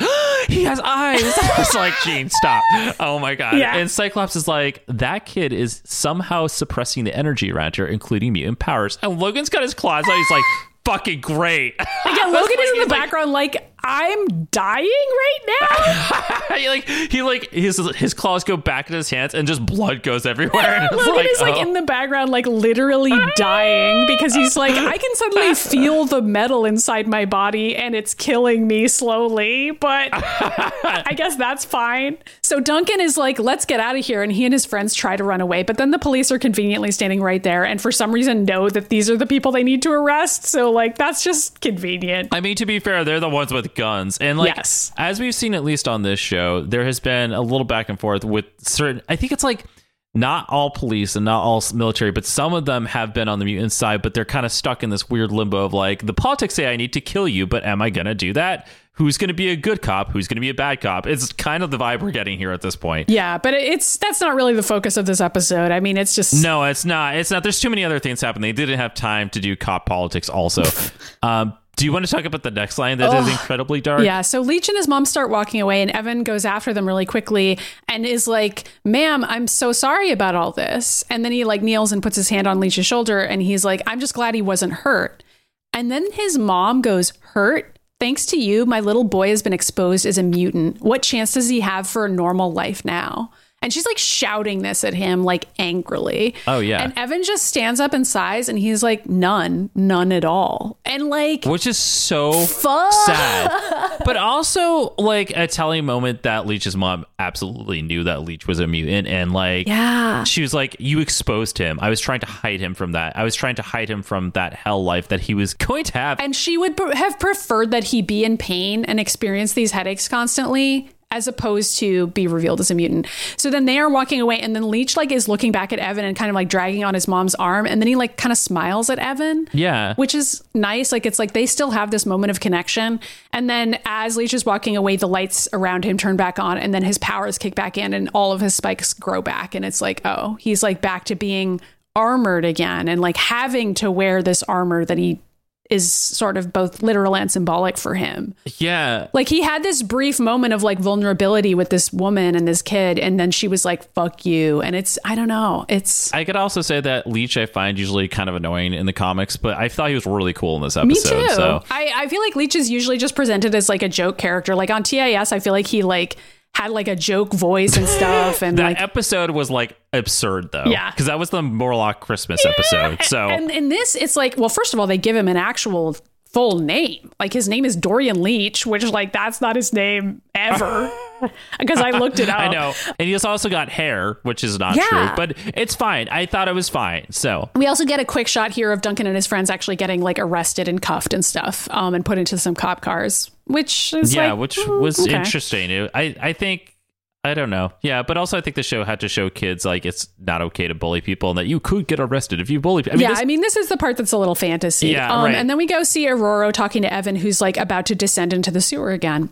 And she's like, Evan, please, you don't have to go back with them. You can return to the Institute.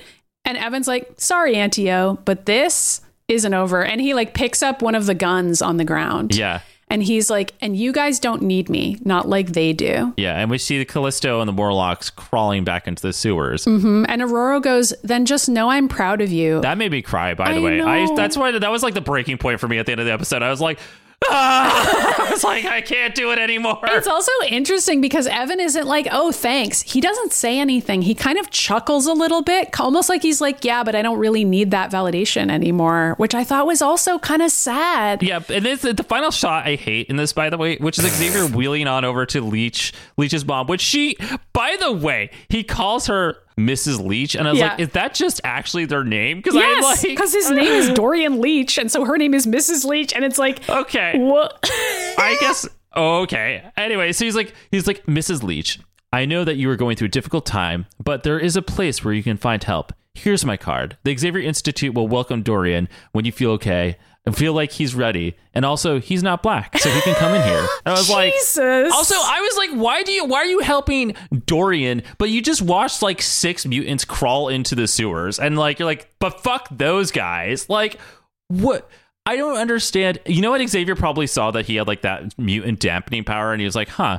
Seems like I could probably use that as a child Yes. soldier. Those other kids, though, Mm, not like, really. nah. They're like kind of ugly. but he's a resource. I don't know. It's, I feel like Xavier also is like really into taking children because then he can indoctrinate them for their entire lives. Whereas like Oh, God. Callisto's already an adult, you know, like she already thinks what she thinks. I mean, Callisto has already stated that she hates Charles Xavier, so we don't need to revisit that. It's like already and both over. shows we've seen her in, she's like, yeah, he gets to live in a mansion and like pretend to pass and like have a great life. Um, so he can go fuck himself because he's not giving us money. Yeah, Like, he super isn't. And like again, these are people who are eating trash and like have one person defending them who is a teenager who Xavier rejected and doesn't still doesn't really give a shit about at all. I mean, yeah, he kind of just let him leave, but he was like, "Hey, Dorian, yeah, you have a really cool power that could be useful to me. So, want to join the X Mansion?" and you're still like, you know, 10 years old or whatever. So, like, you're innocent enough to be grateful for my help, at least for now. I mean, okay, so I don't know what they were going to do because they were obviously working with all the new mutant stuff, but if they had ever planned to introduce some Gen X characters, Leech is in Gen X as a student student for a while. Before going to the Morlocks or whatever. no, he was already part of the I think he was part of the Morlocks first and then went to Gen X and then went back to the Morlocks. Yeah, I wonder if they were like sort of debating what to do there. Like, I think probably when he was a little older, they were going to have him decide. Well, because they they already removed Jubilee from the show, and they knew that they were going to bring in Emma Frost, and I think the next step of that would have been Gen X characters, and they clearly were setting up the New Mutants to be led by Dani Moonstar.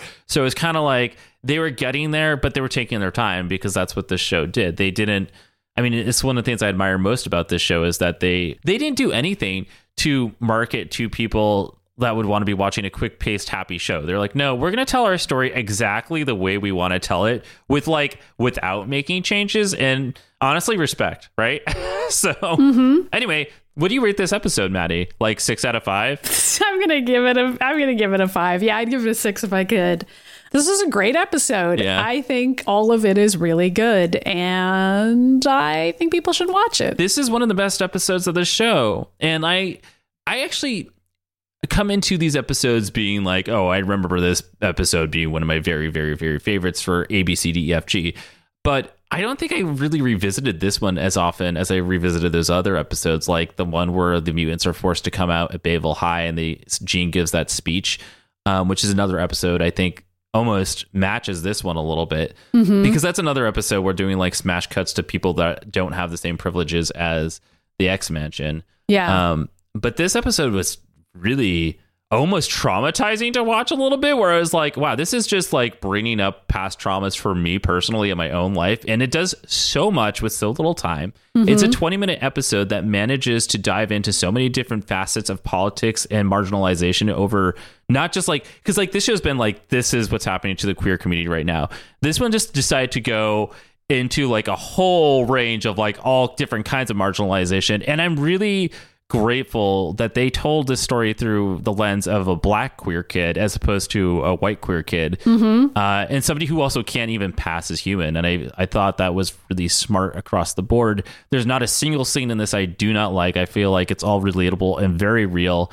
As i said i think this episode is an excellent primer for somebody that wants to be introduced to the x-men as a concept and they could even utilize this episode as a way to introduce x-men into the greater mcu mm-hmm. so that is my takeaway from this. Yeah, I totally agree. I I feel like this episode despite that it is a reason why the show got canceled probably, it is also one of the saddest reasons the show got canceled because it introduces so many concepts that I want to see more of. And it's Yeah. also one of those episodes where I'm like, I am glad that they created Evan for this show, you know? Like it's it's cool. He's a really cool character. I really like how long and thoughtful his arc is and how many different directions it goes in.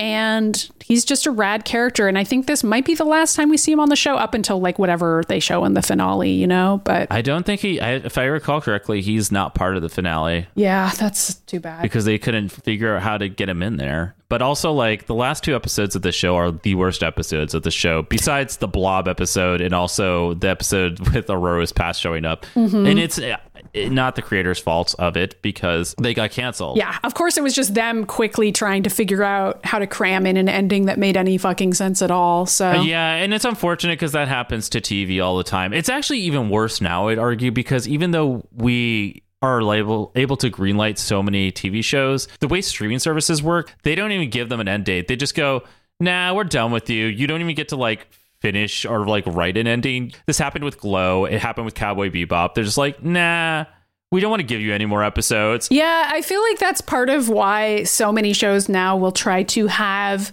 sort of standalone seasons because it's like every single show just kind of assumes they could get canceled at any time. Yeah, I mean, I think sometimes they do get a little bit warning. Like She-Ra was a great example of a TV show that was doing well, and they had continued. They had plans to continue it longer. Then obviously it got shut down, or noticed that they were not going to be able to continue in advance, and uh, they were lucky to do that because they were able to write an ending that was enjoyable to watch, but would have been a lot better if it wasn't rushed and had time to explain like why these characters were falling in love with each other, or like why Shadow Weaver was like, actually, I do care. It doesn't. They just didn't have time to like figure it out, which is kind of what is the feeling of the end of this show. Something that happened to Young Justice too. So I don't know. I I really wish show like networks would be like you have like at least a little bit more time than like an episode to wrap all your shit up. I know. I I mean, I feel like it's gotten slightly better, but it really depends. And animated series are sort of different because it takes so long to animate something. So Yeah. the idea of suddenly having to end it is is much is a much more difficult prospect than it is for live action, where at least in that case you can kind of be like, well, we can imagine some ways that this could end. You know. Yeah, exactly. You know, and I don't know. Um. So we don't have anybody to spotlight. we don't, and I guess we could talk about who's gay, but uh, I mean, well, Yeah, I okay, you know what's I don't know if we can actually. I don't either. I think this is like the third episode in a row where I've been like, the politics have just been too real, and like the part that's gay about it is just that all these characters are queer and also marginalized again. You know, that's that's the takeaway. And like, there isn't like sexy scenes happening. Yeah. There's nothing sexy about this episode whatsoever. There's nobody flirting with each other. We've made jokes about Logan cruising in the sewers. We've also pointed out that Evan is a queer and black and also a mutant and those are important pieces to this but the whole That's not really like one- a part of it, though. You know, no, this like, whole this whole episode is a huge metaphor for being in any kind of marginalized class. It's not. I mean, like we're relating to it from a queer lens or even a trans lens, and it's like, sure, we understand that, but we don't actually know what it's like to be that and also a person of color. Mm-hmm. Like, there's like it just does a lot, and I I feel like uh, we can't really necessarily have a specific which X Men's gay this week. I think it's just metaphorically about those politics instead. Yeah, I agree. I can't I can't actually make the case for any single moment in here being like one thing or the other. Yeah, I mean, like in the next episode, I guess. Well, the next episode is Gambit flirting with Rogue. So, but he is canonically bisexual in the show in the animated. We may have to get Katie in on this episode because she like knows who all those fucking characters are in this. My fucking, God, she can write us a little primer about it. I know. I was like, who the hell is that? Like, there was a guy in a roof. She's like, oh, that's Grease. And that guy over there is Bobby. That's Filet. And I was like, who the hell are these people? So, why are they all these really ridiculous French names? But yeah, I guess we should. I mean, we can go ahead and start the plugs up. Uh, yeah, the next episode is Cajun Spice. Very excited Yeah. to see some some Rogue Gambit shipping happening because that Oh, sounds like yeah. it might at least be a little bit fun. Which this show in these final episodes. this episode is that episode is really really fun, and I feel like you can't do anything with Gambit and have it not be fun, even when it's like a serious episode, which Yeah. they will do with Gambit. I and mean, he's we still have like, seen Gambit like you know hiking through the Himalayas and like still cracking wise because like everybody's gonna die, but Gambit's like I. I'm tired of this. Like it, we've still seen that many times on the show, and that has still been like some of our favorite moments. By the way, we since we're talking about Gambit, I just want to bring up for historical purposes on this show that this is the week that Channing Tatum threw a little hissy fit about oh my god! the fact that he didn't get to play Gambit. And I'm just like, I'm kind of glad because I did not want to see that movie. I don't think he would have been very good. And like his his description of it, he's like, we wrote it, and I was so excited because Gambit's a fashionista. I was like,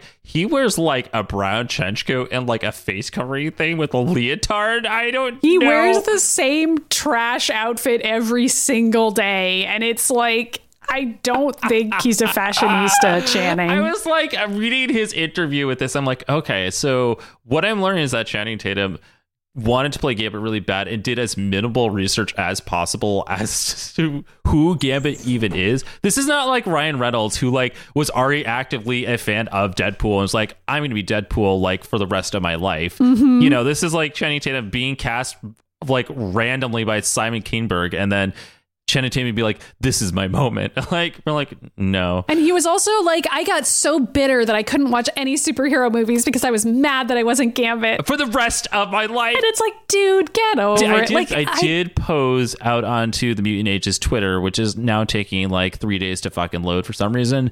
Um, I was like, who would you like to see play Gambit? Which is something I would love for our listeners to write in at the mutant ages at gmail.com since we're plugging anyway. Mm-hmm. But I did want to say that one person really said they wanted um, the guy that played um, Morpheus in the new Matrix Oh, movie. Yahya Abdul Mateen. Yes. The second. Yes, somebody said they would love to see Gambit play that character. Yeah, this is like the year of Yahya too. Like he was in Watchmen. He was like, well, it's, that wasn't just this year, but you know what I mean. He's been in a lot of stuff lately. The point being is that this listener said that his turn as Morpheus was playful and fun, and I was like, Mm-hmm. I actually think that would be hot as hell and make sense and be a lot of fun. it would be, and also like just we've seen him play like sort of sexy, playful characters as as well, and I feel like that could that could work. Yeah. I, I mean, this is sort of more of an old school answer, but like we did talk about that actor who played him played Gambit in Wolverine Origins, which is a piece of shit movie, but the guy who played Gambit actually pretty good. He was really good. I wouldn't be mad if they brought him back, but I, I, that was also like 20 years ago or whatever, so he probably doesn't. well, I know, but we also like watched it and we are like, this is the only good part about the entire movie Yes, is Gambit just yeah. being like, I don't know, money me. Seems like your shit's kind of fucked up. Want to play cards or a blowjob? I don't know. That's Yeah. kind of his vibe. I that. liked it. Gambit's great. He's a fun character. He's a fun character. But yeah, write in. Tell us who you think should play Gambit at the mutanages at gmail.com. Um, or you could go to mutantages.com and find a lot of other places that you can contact us and talk to us about Gambit and so many other things. Like we have an invite link to our Discord server where you can chat with other people. We've got a voicemail inbox at 1 508 319 1668. And we even have a P.O. box, which is P.O. Box 3344, Natick, Massachusetts, 01760. And we're on every form of social media. Obviously, we're tweeting uh, things all the time at the Mutant Ages on Twitter, but we've also got Instagram, TikTok, Facebook, Pinterest, Tumblr. What have I forgotten? I guess YouTube. I, I mean, that's kind of. TikTok, Pinterest, YouTube- you uh, it YouTube is kind I- of social you media. all, but we're individually on there. We are. I'm at Midi Myers. How about you? I'm at. I'm at. Where? Who am I? No, I'm just kidding. I, I'm at, I'm Ryan I'm Pagella on it. I'm Maddie on Instagram. No, I am Ryan Pagella on Instagram, and Ryan. Wait, no, that's wrong. It's Ryan Pagella on Twitter and Ryan Pagella on Instagram. I was at a bachelor party last night. My brain is tired, but Uh-huh. you won't see this on my YouTube channel. But I do have a YouTube channel where I go and do adventures in theme parks. And the Mutant Ages has a YouTube channel as well, where we do all sorts of fun things like our monthly live stream where we read unproduced screenplays of the X Men movies, and we have Dazzler's beta script up next to read, which will be a lot of fun. Yeah. But we also do other things on there like play X Men video games that have been released over the years and do little mashups with our voices to the animations of the cartoons. And you get to watch that, or you get to watch Maddie and I make our own skits or skits that we made when we were 18, still pretending to be the X Men because we've had one move in the past 37 years, and that is to be a mutant. Pretend So- to be the X Men. Yeah, that's us. That's all we ever do. Right. That's our YouTube channel. Uh, those are all wonderful things. And there's also ways that you can support us and show your mutant pride out in the world. Um, one oh, of shit. What are those? One of the ways is to go to our store, get yourself a t shirt of Bishop jumping out of the bushes, telling the world that time travel is real. You can get it on a mug, you can get it on a mask, you can get it on a tote bag, and also the Mutant Ages logo on those things. Or you can go to patreon.com slash the mutant ages, become a recurring monthly member of the Mutant Ages uh, Patreon, and uh, get uh, bonus episodes or get downloads of the theme songs that I write for the show or like any number of other cool items. And if you are one of our highest tier Patreon supporters, you get a shout out every week on the podcast. And those top tier supporters are Samuel B, So Mean, Soren B, and Zach S. Thank you very much for supporting our show. And also, I slid right into our Patreon to read those like from the moment I screamed, oh shit, to like right now. And I had to log out of my other Patreon, get into this, and get there. And by the time I got there, Maddie was like, and who are those people? I was like, right here, baby. yeah, people don't know how often I edit out the pause there where Ryan is like, wait. like forgets every week to open up the damn document. Like I don't know why I forget. every single week, And I'm always in the, wrong same. Patreon because I have a different Patreon for the vlog, and that's the one I'm always in. I'm like, shit. I don't like always. I don't know. Anyway, we do appreciate your your contributions to this show. It's really great to be producing this every single week. I'm It not going to talk too much longer because this is a two hour episode of us crying over politics. But next week we'll be back with some flirtatious gambit and us both wanting to fuck him. So Yes. you know, I'm ready for that. Absolutely. Thank goodness. That'll be nice. That'll be a, a good little lime sorbet in between depressing episodes because then after that, I think we have the, the Dani Moonstar app that will probably be pretty heavy again. It is pretty heavy, but at least Kitty fucks her in a cave. Yeah, that'll. I, I'm happy for them. Me too. I'm Me happy too. for them, especially because Rogue is too depressed slash dating Gambit from this point forward. So Kitty needs a new girlfriend. I mean, Rose traumatized from killing her mom, so there's that going on. Oh, that's valid. That's valid. Um. Anyway, we will see, See you you next next time. time. The mutant ages.